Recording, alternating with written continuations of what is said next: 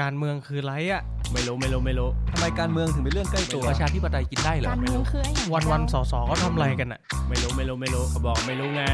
สวัสดีครับ ขอต้อนรับเข้าสู่รายการการเมืองเรื่องใกล้ตัว พอดแคสต์ที่จะมาทำให้การเมืองกลายเป็นเรื่องใกล้ตัวสำหรับทุกคน ผมสอสอเท้งนัตพงษ์เรืองปัญญาวุฒิ ผมสอสอเติ้ลวรภพวิริยโรธทำไมการเมืองถึงเป็นเรื่องใกล้ตัว ถ้าอยากรู้มาติดตามฟังพวกเรากันนะครับ สวัสดีครับทุกท่านครับ ก็กลับมาพบกับการเมืองเรื่องใกล้ตัวพอดแคสต์ ครับ ก็วันนี้เราเมื่อวานเราขออนุญาตแจ้งว่าย้ายมาวันศุกร์ ครับ นะครับ พอดีเมื่อวานติดงานสัปดาห์หนังสือ อ่าเป็นงานใหญ่นะครับก็ก็ขออภัยด้วย วันนี้พบกับ EP 58 ทางหลวงก้าวหน้า ครับ อ่าคุยอะไรกันดีครับทางหลวงก้าวหน้า จริงๆก็เกี่ยวกับ หรือ ข้องกับผังเมืองด้วย อ่า ทางหลวงด้วย แต่ว่าเดี๋ยววันนี้จะมาโฟกัสเรื่องของพรบทางหลวงแล้วกัน ครับ แต่ว่าก่อนเข้าถึงเรื่องของพรบทางหลวงก่อน จริง ๆ ก็มีข่าวน่าเศร้าสำหรับคนไทยทุกคนเดี๋ยวนี้เดี๋ยวให้เติ้ลแชร์ ครับ นิด ก็ นึง อย่างที่คุณอาทรบอกไปว่าเมื่อวานเนี่ยเป็นวันที่น่าเศร้าของเศรษฐกิจไทย ครับ วันหนึ่งนะครับ ก็คือมีมติกสทช อืม ออกมาบอกว่าพอพูดอธิบายง่ายๆแล้วกัน ก็คือกสทช ไม่มีอำนาจ อืม ในการไม่ให้ควบรวม อืม ระหว่าง True d e t a c ครับ นะครับ ซึ่งผมผมใช้คำว่าเป็นมติอัปยศเลยแหละ อืม คือเหมือนกับว่า แล้วถ้ากสทช ไม่มีอำนาจ แล้วใครมีอำนาจ ครับ แล้วเหมือนกับว่าใครจะควบรวมกันอะไรยังไงโทรคมนาคมเนี่ยก็คือกสทชไม่มีอำนาจ เพราะว่าเขาเขาควบรวมกันที่บริษัทแม่ไง อืม ถูกไหมดังนั้นเนี่ยพอบอกว่าบริษัทแม่ควบรวม แต่ว่าคนคนที่ถือไลเซนส์เนี่ยไม่ได้ควบรวม อืม เขาตีความว่ากลายเป็นไม่มีอำนาจ ครับ ก็หมายความว่าอนาคต True กับ AIS ควบรวมกันกสทชถ้าเอาตามมตินี้ก็คือไม่มีอำนาจนะ อืม ก็จะเหลือเจ้าเดียวผูกขาดก็แล้วประชาชนอยู่ตรงไหน อืม ใครดูแลอยู่ แล้วกสทชทำอะไร ครับ จะมีกสทชเพื่ออะไร อืม นะครับนะก็เป็นอะไรที่น่าเสียใจจริง ครับ ๆนะครับ อาจจะสอดคล้องกับที่พี่เทงตั้งกระทู้ อืม เรื่องห้ามฆ่าสัตว์เรื่องพี่เทงอาจจะลองเล่า อ่ะกฎหมายตลกๆอันนี้อาจจะสะท้อนอะไรให้ผู้ท่านผู้ฟังเข้าใจอะไรมากขึ้น คือคือที่มันเกี่ยวข้องกับการกับที่ผมตั้งกระทู้เรื่องกฎกระทรวงห้ามฆ่าสัตว์คือเต้นเขากำลังสื่ออย่างนี้ครับแบบทุกวันนี้เรามักจะเห็นหน่วยงานของรัฐที่ไม่ได้ยึดโยงกับประชาชนเนี่ยอะไรที่เป็นการใช้อำนาจกับประชาชนตัวเล็กๆเนี่ยโอ้โหขยายเขตแดนอำนาจตัวเอง อ่า เน้องกฎหมายเขียนไว้เท่านี้แต่ อ่า ตีความใช้ดุลพินิจตีความขยายขอบเขตแดนอำนาจตัวเองออกไป อ่าอย่างเช่นกฎหมายนี้อ่า แต่พอไปใช้กฎกฎหมายกับนายทุนน่ะกลายเป็นว่าจำกัดจำเขียดบอกว่า อืม กสทชไม่มีอำนาจ อืม ก็ตลกดี ตลอดเดือนเพราะว่ากฎกฎกระทรวงเนี้ย อืม เขียนไว้ว่าเอ่อห้ามลงฆ่าสัตว์ฆ่าสัตว์ อ่ะ ในวันพระวันเจ้า อ่ะ อ่าก็คือวันวันพระเนาะ อืม ตามหลักศาสนาพุทธห้าม ครับ ฆ่าสัตว์กับวันเฉลิมเอ่อ ครับ ว่าสมเด็จพระเจ้าอยู่หัว อืม อ่าก็ห้ามฆ่าสัตว์ อืม นะครับ ยกเว้น สัตว์ปีก สัตว์ปีก โดยให้เหตุผลรัฐมนตรีตอบกระทรวงเอ้ยตอบตอบกระทู้มาแล้วครับ ว่ากระทรวงออกกฎกระทรวงแบบนี้เพราะว่า อ่า สัตว์ปีกเป็นสัตว์ที่สร้างมูลค่าทางเศรษฐกิจให้กับประเทศ สัตว์เศรษฐกิจ สัตว์ ที่ เศรษฐกิจ แต่ไม่ได้บอกว่าคนที่เป็นได้ได้ประโยชน์ทางเศรษฐกิจเนี่ย คือใคร กลุ่มทุนใหญ่ นะครับดังนั้นเนี่ยจะบอกว่ารัฐไทยเนี่ย อืม เคร่ง อืม หรือว่าเชิดชูสถาบันศาสนาศาสนาพุทธเนี่ยหรือว่าสถาบันพระมหากษัตริย์เนี่ย อืม ตามเอ่อวันเฉลิมเนี่ย ครับ แต่มีการยกเว้นให้กับเพื่อประโยชน์ทางเศรษฐกิจ อืม ของกลุ่มทุนใหญ่ ของกลุ่มทุนใหญ่ นะครับผมว่ากฎหมายเนี่ยมันสะท้อนภาพรัฐไทยได้เป็นอย่างดีเลยแล้วก็แล้วก็สอดคล้องกับไอ้มติกสทชวันเนี้ย ครับ ว่าแบบพอเป็นกลุ่มทุนใหญ่ปุ๊บ กฎหมายบิดเบี้ยวได้หมด อภินิหารทางกฎหมายมันเกิดขึ้นได้ มีข้อยกเว้นให้ได้หมด นะครับมีข้อยกเว้นให้ได้หมดตลอดเวลานะครับก็เป็นหนึ่งภารกิจของพักก้าวไกล อืม นะครับในการทลายทุนผูกขาดก็เชื่อว่าเดี๋ยวเราจะเปิดตัวนโยบายทลายทุนผูกขาดที่ชัดเจน แล้วก็ผมว่ามันมันสะท้อนถึงความต้องการของประชาชนได้ชัดเจน แล้วว่ามันมันทำกันแบบนี้ไม่ได้ อืม นะครับเราปล่อยให้ประเทศไปเป็นแบบนี้ไม่ได้นะครับ ก็อาจจะเกินมาเดือดเลย เป็นมาเดือนเลย นะครับ า โอเค ก็อาจจะเข้ามาประเด็นก็ได้พี่ อีกนิดนึงอีกนิดนึงเดี๋ยวขายของก่อนวันนี้เรามี อ่า รับ น้อง เชิญยู่ น้องไข่ต้ม น้องไข่ต้มครับก็จริงๆ ถ้าไปงานสัปดาห์หนังสือนะครับ ก็บูธของพรรคก้าวไกลอยู่ที่บูธ i 3 5ก็ไปก็จะเจอไข่ต้มตัวใหญ่ ไข่ต้มตัวใหญ่นี่เป็นขวัญใจมาก เมื่อวานขนาดผมไปพร้อมกับหัวหน้าพักพี่ทิม หัวหน้าพักอยู่ตรงบูธปุ๊บแต่ว่าจริงๆ คนขอถ่ายรูปกับไข่ต้มเยอะกว่า ไม่ใช่ แล้วแต่จริงๆน้องน่ารักจริงๆนะครับ ก็เป็น ครับ ขวัญใจของปวงชน ครับ แต่ว่าถ้าใครอยากได้กลับบ้านครับ ที่บูธก้าวไกลเนี่ยจะเป็นไข่ต้มตัวใหญ่นะเอากลับบ้านไม่ได้ อืม ใครอยากได้ตัวแบบนี้กลับบ้านไปที่บูธคณะก้าวหน้า อืม นะครับ มีให้สามารถซื้อได้เอากลับบ้านได้นะครับ แล้วก็มีหนังสือมากมายวันนี้จริงๆก็ออกหลายเล่มนะครับมีการเอ่อชื่อหนังสือที่เกี่ยวข้องกับเรื่องของการพูดอภิปรายเกี่ยวกับช้างกลางสภา ครับ นะของพี่เบนจาแล้วก็มีของโรมด้วยนะครับ ของอาจารย์ปิยบุตรก็มี เดี๋ยวเราออกหนังสือกันสักเล่มไหมครับ เอ่อตั้งใจไว้เหมือนกัน นะแต่ว่ารู้สองคนนี้อาจจะยังขี้เกียจอยู่นะเขียนไม่เสร็จสักที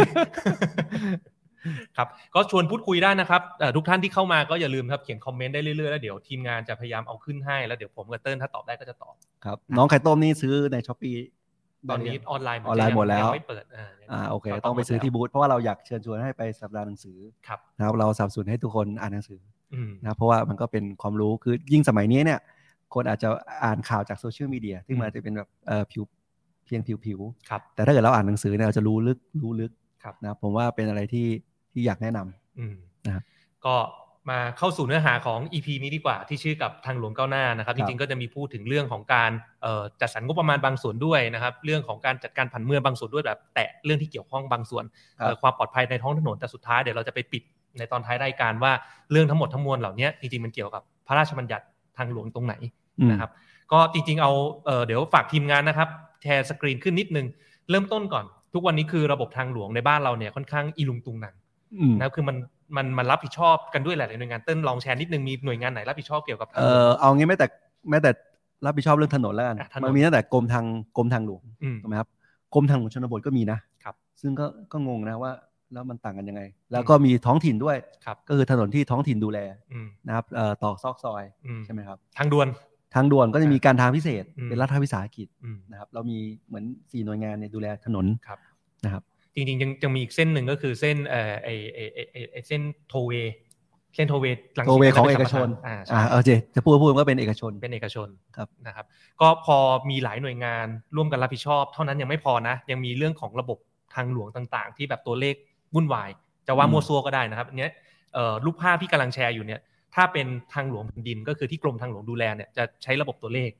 นะครับก็อย่างเช่นตัวเลขตัวเดียวก็คือเป็นถนนสายหลักเนาะเอ่อเส้นถนนพหลโยธิน เส้นเพชรเกษม เส้นสุขุมวิทอ่าหรือว่าเส้นมิตรภาพนะครับถ้าเป็นเอ่อเส้นที่มันเชื่อมออกจากถนนเส้นหลักเนี่ยก็เป็นสายรองไปเรื่อยๆก็จะเป็นเลขสองหลักสามหลักสี่หลักว่าไป อันเนี้ยเราจะรู้สึกเออคุ้นชินมีระบบอยู่นะครับ แต่ว่าพอต่างหน่วยงาน อย่างเช่นทชทางหลวงชนบทเนี่ยทุกท่านก็จะเห็นป้ายว่าจะมีป้ายทางหลวงชนบทก็จะเป็นระบบอีกเลขหนึ่งนะครับมีหนำซ้ำเมื่อกี้ที่เติ้ลบอกว่ามีทางหลวงท้องถิ่น ทางหลวงท้องถิ่นนี่ยิ่งงงใหญ่เลยครับอย่างไอ้ป้ายเขียวๆที่ทุกคนเห็นข้างบนเนี่ยก็ท้องถิ่นมันมี 7,800กว่าแห่งทั่วประเทศ ครับ เนาะ มีทั้งอบจมีทั้งเทศบาล ใช่ อ่า ก็เนี่ยจะเห็นอยู่ว่าอย่างตัวเลขข้างหน้าเนี่ยครับที่เป็นเลขหนึ่งกับเลขสามสามเนี่ยก็เป็นพูดง่ายคือเป็นเป็นหมายเลขประจำตัวของท้องถิ่นนั่นแหละอย่างหนึ่งอาจจะหมายถึงอบจสงขลาอันนี่ที่ต่างนะครับ ยกตัวอย่างข้างหลังก็คืออาจจะเป็นเลข running นะครับอันนี้ก็จะเป็นระบบเลขถนนที่เรางงเนาะพูดง่ายคือทุกวันเนี้ยเราออกจากหน้าบ้านมา ถนนหน้าบ้านอะถามว่าถ้ามันพังจะไปร้องหน่วยงานไหน ใครตอบได้บ้าง อืม ไม่มีใครรู้นะมันงงมาก ขนาดในกรุงเทพมหานครเนี่ยก็มีทางหลวงชนบทตัดผ่านเนาะบ้านผมเนี่ย รา เส้น ช ราช พ พ ฤ ฤ ก กษ์ ษ์เนี่ยถนนชนบท ทางหลวงชนบ พระ ท รามสามนี่กรมทางหลวง อืม ถูกไหมที่มันเห็นมันซ่อมบ่อยๆเนี่ย ครับ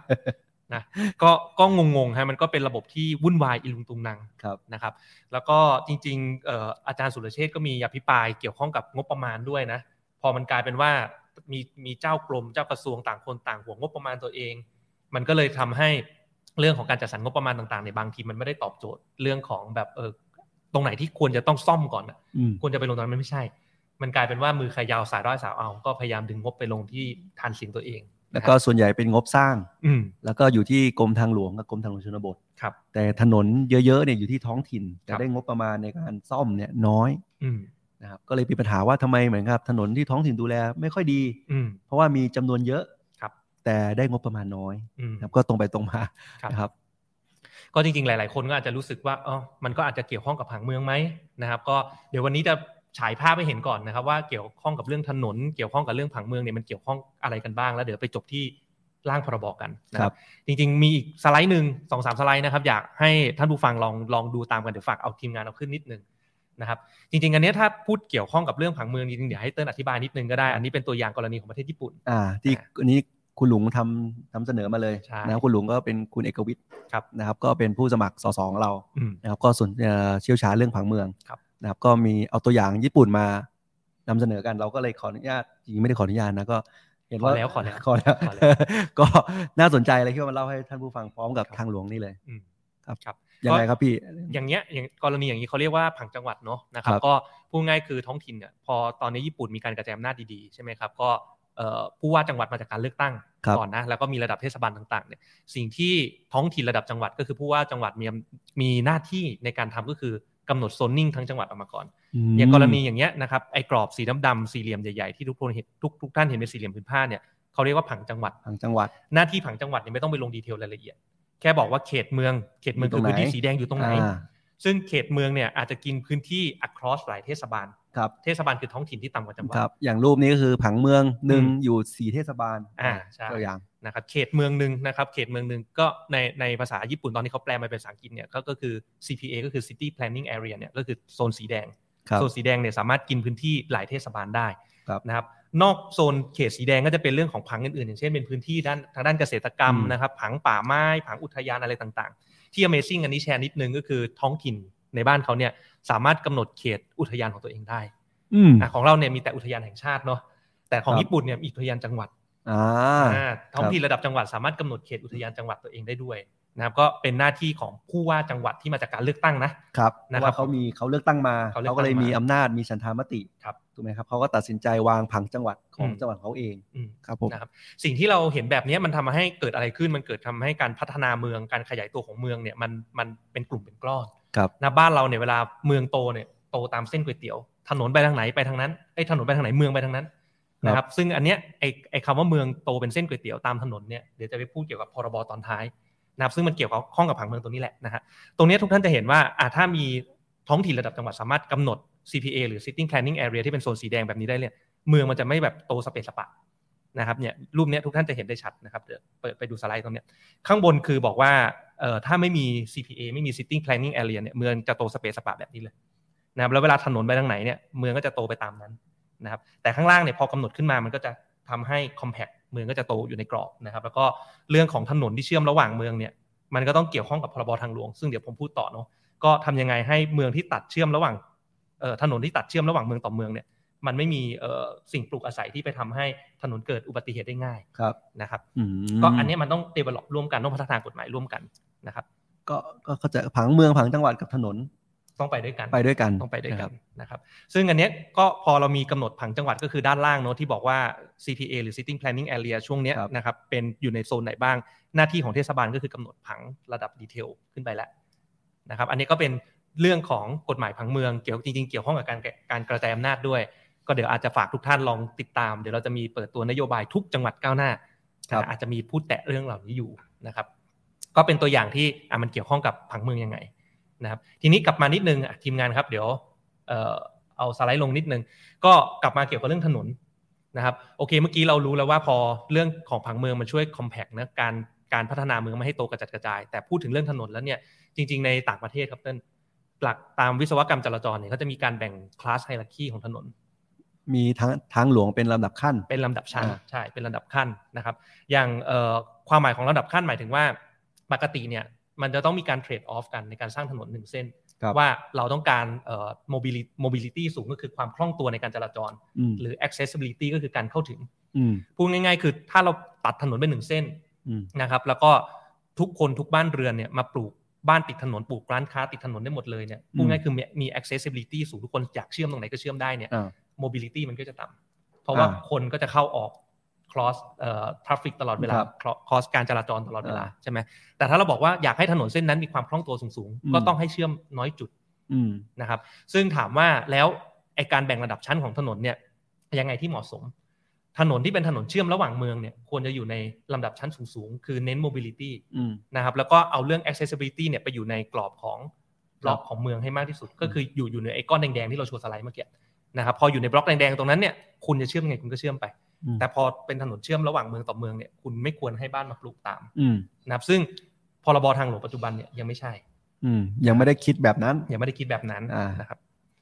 ก็จริง ๆ เดี๋ยวลองเออฝากทีมงานเอาเอาสกรีนขึ้นอีกนิดนึงนะครับ ตามพรบทางหลวงปัจจุบันอ่ะอันนี้ผมลองเปิดโพสต์ Facebook ทุกท่านอาจจะลองเข้าไปดูได้นะครับ ผมจริงผมเคยเขียนเรื่องนี้อยู่ ตามมาตรา 6 ของพรบทางหลวงปัจจุบันเนี่ยแบ่งทางหลวงในประเทศไทยเนี่ยออกเป็น 5 ประเภทหลักๆ แล้วกันนะครับก็คือทางหลวงพิเศษนะครับ ทางหลวงแผ่นดิน ทางหลวงชนบทนะครับ ทางหลวงท้องถิ่นแล้วก็ทางหลวงสัมปทาน ครับ อย่างที่เติ้ลอธิบายออธิบายไปตอนแรกนะครับ ทางหลวงพิเศษนะครับก็คือเป็นพูดง่ายก็คือเอ่อพวกเอ่อทางด่วนอะ ครับ อ่ะที่ต้องมีรั้วกั้น นะครับ ในพรบทางหลวงปัจจุบันเนี่ยบอกแล้วว่าทางหลวงพิเศษเนี่ย ห้ามคนใดมาเชื่อม อืม ห้ามประชาชนทั่วไปมาเชื่อม กฎหมายกำหนดไว้ถูกต้อง ครับ แล้วนะครับ ก็เลยมีต้องมีการสร้างรั้วกั้น แต่จ ครั ริง บ ๆเนี่ยต่างประเทศเนี่ยไม่ไม่ต้องมีรั้วกั้นก็กฎหมายก็ห้ามเหมือนกันนะครับ อ๋อ แต่ โอเค อ่าแต่พอลำดับต่ำลงมา พออยู่ในหมวดที่ 2 ทางหลวงแผ่นดิน ครับ ในประเทศเราเนี่ยเราไม่เคยเจอถนนเส้นไหนที่ถ้าไม่มีรั้วกั้นเนี่ย แล้วคนเชื่อมไม่ได้ เราโต อืม มาที่รู้สึกว่าถนนตัดไปที่ไหนคนจะต้องเชื่อมได้หมด อืมครับ ถูกไหม แต่ว่าเมืองนอกเนี่ยมีกำหนดไว้แบบนี้ มีกำหนดไว้แบบนี้ อ่ะเหตุผลก็เป็นเรื่องของก็คือ mobility mobility เพราะว่ามันก็จะปลอดภัยเดิ ครั น บ ทางกันได้โดยสะดวกรวดเร็ว ใช่เหมือนออโตบานของที่เยอรมันต่างๆ อ่าน นะครับ ครับ แล้วก็ทางหลวงชนบทเนี่ยจริงๆก็เออมันคือมันมันเป็นการออกแบบที่ลุงตุงนังนะมันเป็นการออกแบบตามหน่วยงานที่รับผิดชอบ ครับ นะครับเรียกว่าทางหลวงชนบทก็เพราะว่ามีกรมทางหลวงชนบท ครับ มันไม่ได้เกี่ยวข้องว่าเป็นถนนถนนที่อยู่ต่างจังหวัด อืม ถูกปะทางหลวงท้องถิ่นก็คือเป็นทางหลวงที่ดูแลโดยท้องถิ่น ครับ นะครับ คือบ้านเราเนี่ยเวลาเขียนพรบทางหลวงเนี่ยไม่ได้เอาหลักวิศวกรรมจราจรว่าต้องมีการแบ่งลำดับชั้น ครับ ที่ แบ่ง ว่า กันตามอำนาจ แบ่งกันตามอำนาจ แบ่งกันตามไซโล ครับ นะหน่วยงานไหนเรามีกี่หน่วยงานก็แบ่งตามไซโลไปตามนั้น ครับ แล้วมันกลายเป็นว่าอย่างที่บอกไปตอนต้นว่าพอต่างหน่วยงานต่างดูแล ระบบเลขถนนก็มั่ว ครับ ไม่มีการจับลำดับชั้นถนนอีกนะครับแปลว่าทางหลวงชนบทเนี่ยเห็นไหมตัดเข้าเมืองก็ได้ อืม ตัดออกนอกเมืองก็ได้ ตกลง อืม คุณจะเน้น accessibility เน้น mobility ไม่มีมาตรฐานใดๆทั้งสิ้น อืม นะครับอันนี้ก็คือที่มาที่ไปของปัญหาทั้งหมดนะครับ ซึ่งจริงๆเนี่ยไอ้ที่ผมวงเล็บคลาสไว้ข้างหลังเนี่ยอันนี้คือบอกเอ่อกำหนดตุ๊กตาขึ้นมาให้ดู ครับ เพราะในพรพรบทางหลวงปัจจุบันตอนที่เรียกหน่วยงานมาชี้แจงเนี่ยครับเขาไม่ได้มีไอเดียพวกนี้นะว่าเฮ้ยทางหลวงพิเศษคือคลาสหนึ่งอยู่บนสุดทางหลวงแผ่นดินคือคลาสสองไม่ใช่ คือเมื่อกี้บอกไปแล้วว่าแบ่งตามภารกิจแบ่งตามชื่อหน่วยงาน ครับ นะครับแต่ว่าจริงๆ แล้วเนี่ยถ้าเราจะให้ไอเดียคร่าวๆ อย่างเช่นอ่ะก็คิดกันบอกบอกว่าคลาสหนึ่งถนนที่เน้น mobility สูงๆก็คือทางด่วนโอเคทุกคน agree เห็นตรงกัน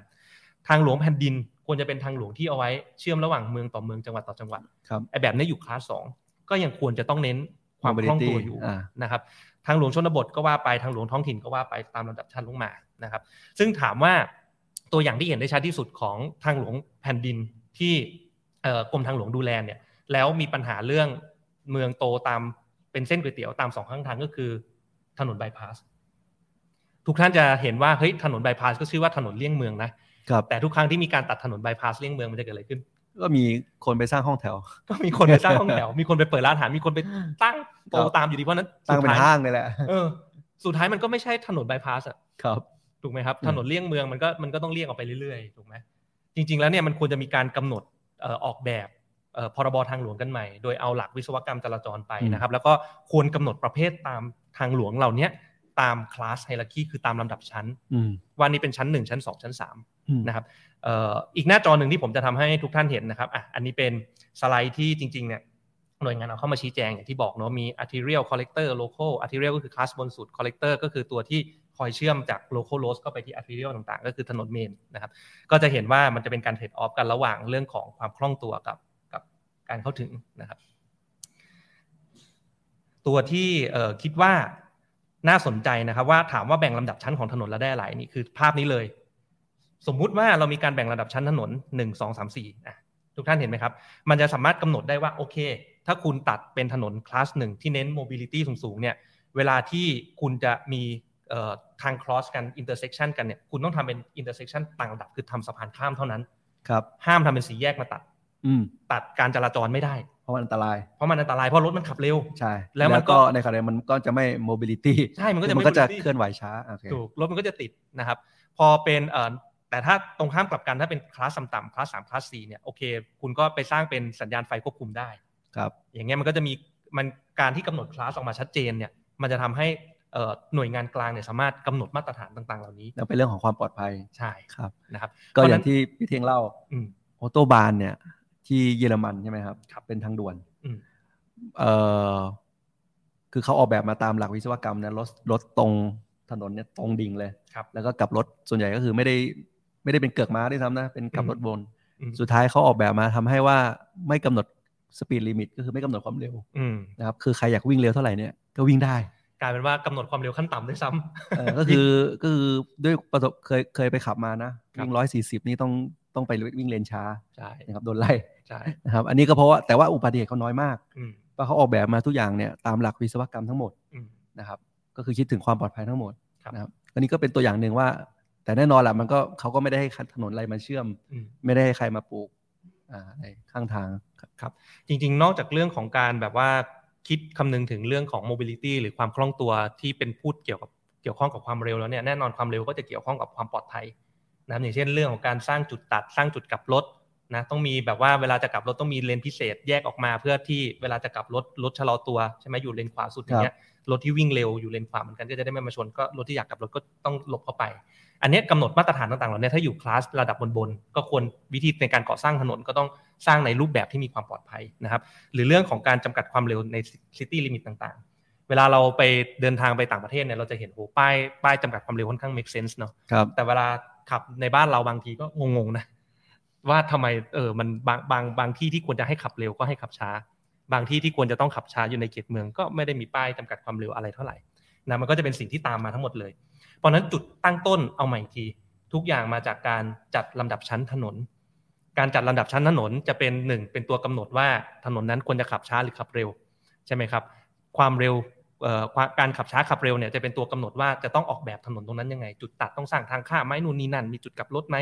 มีแล้วมียังไง สุดท้ายก็จะเป็นเรื่องของความปลอดภัย เพราะฉะนั้นปัญหาทุกอย่างมันเกี่ยวข้องกันหมดนะครับ เรามักจะเห็นแบบว่าอุบัติเหตุบนท้องถนนเห็นข่าวหน้าข่าวเยอะๆแยะๆเนาะ แล้วหลาย ๆ ครั้งก็มักจะโทษว่าโอ้เป็นความขาดวินัย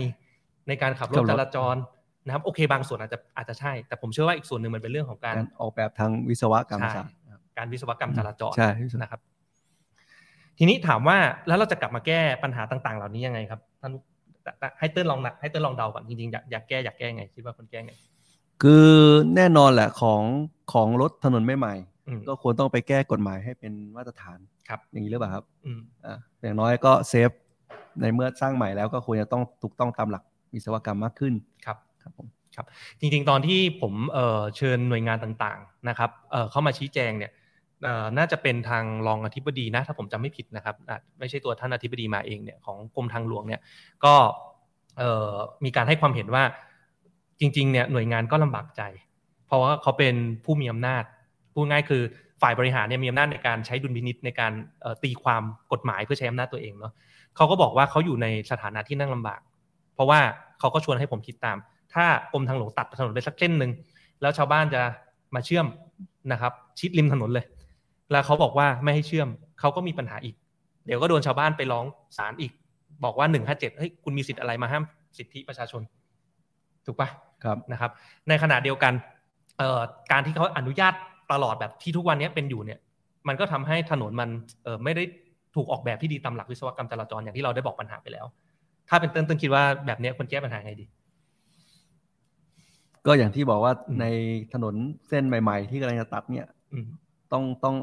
ก็กดเขียนในกฎหมายให้ชัดเจน เขียนกฎหมายให้ชัดเจน ครับ อ่ะจริงๆ สิ่งที่เต้นพูดมาถูกต้องครับ คืออันเนี้ยผมว่ามันอาจจะเป็นหลักทฤษฎีเชิงหลักหลักแบบว่ารัฐศาสตร์นิดนึงเนอะเรื่องของการหลักการแบ่งแยกอำนาจนะครับ คือจริง ๆ แล้วเนี่ยเรื่องเนี้ยมันหาข้อสรุปไม่ได้ ถ้าไม่ใช้ฝ่ายนิติบัญญัติตราออกมาเป็นกฎหมาย ถูก นะครับ ต้อง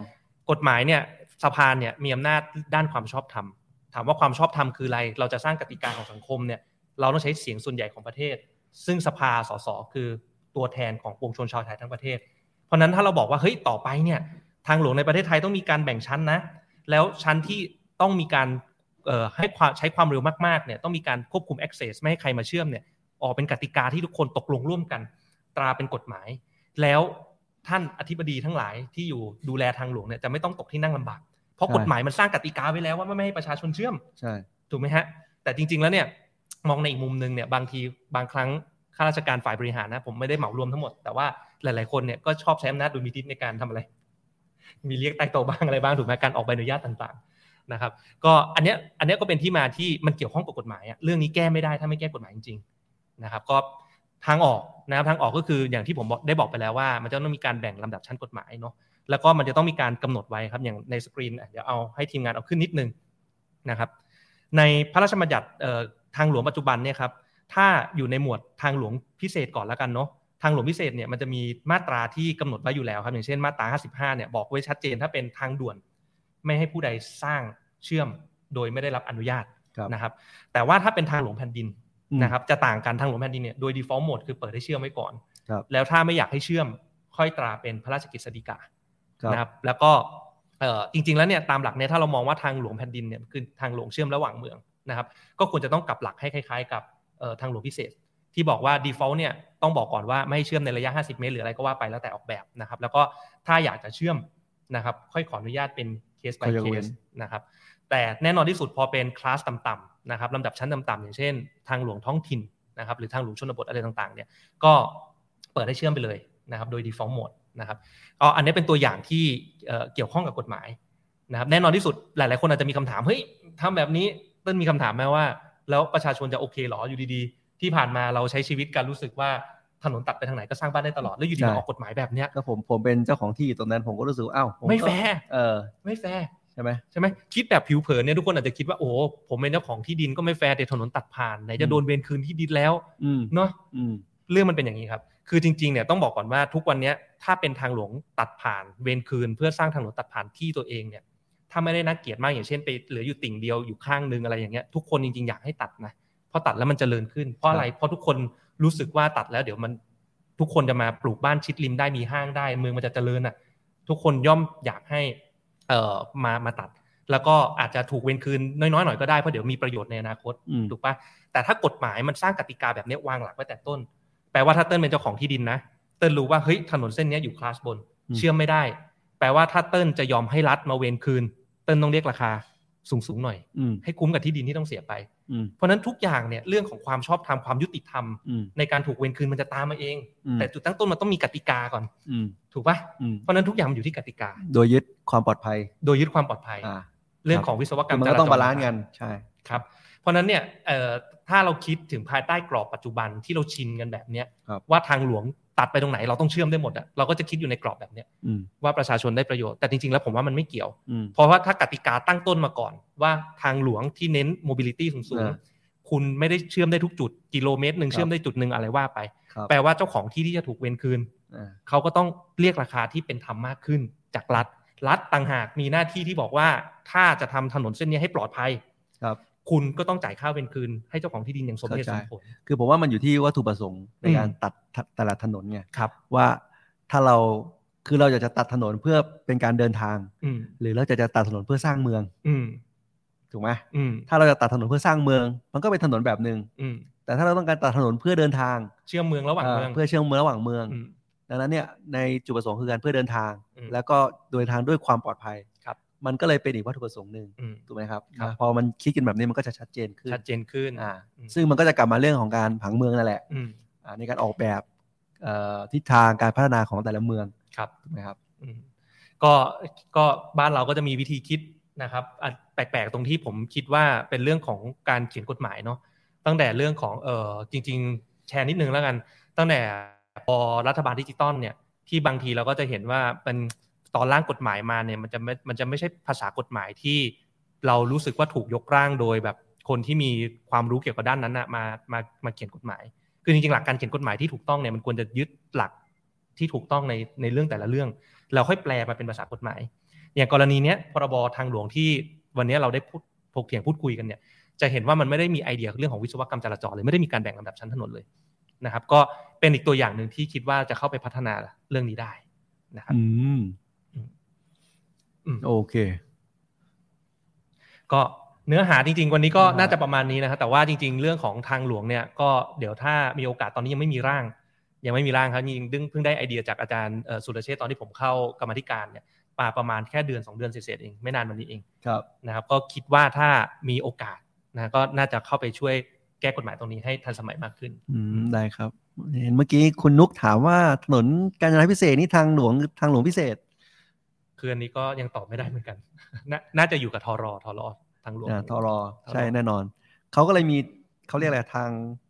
ข้างนอกอ่ะ ครับ เขาอ่าเพื่อให้มัน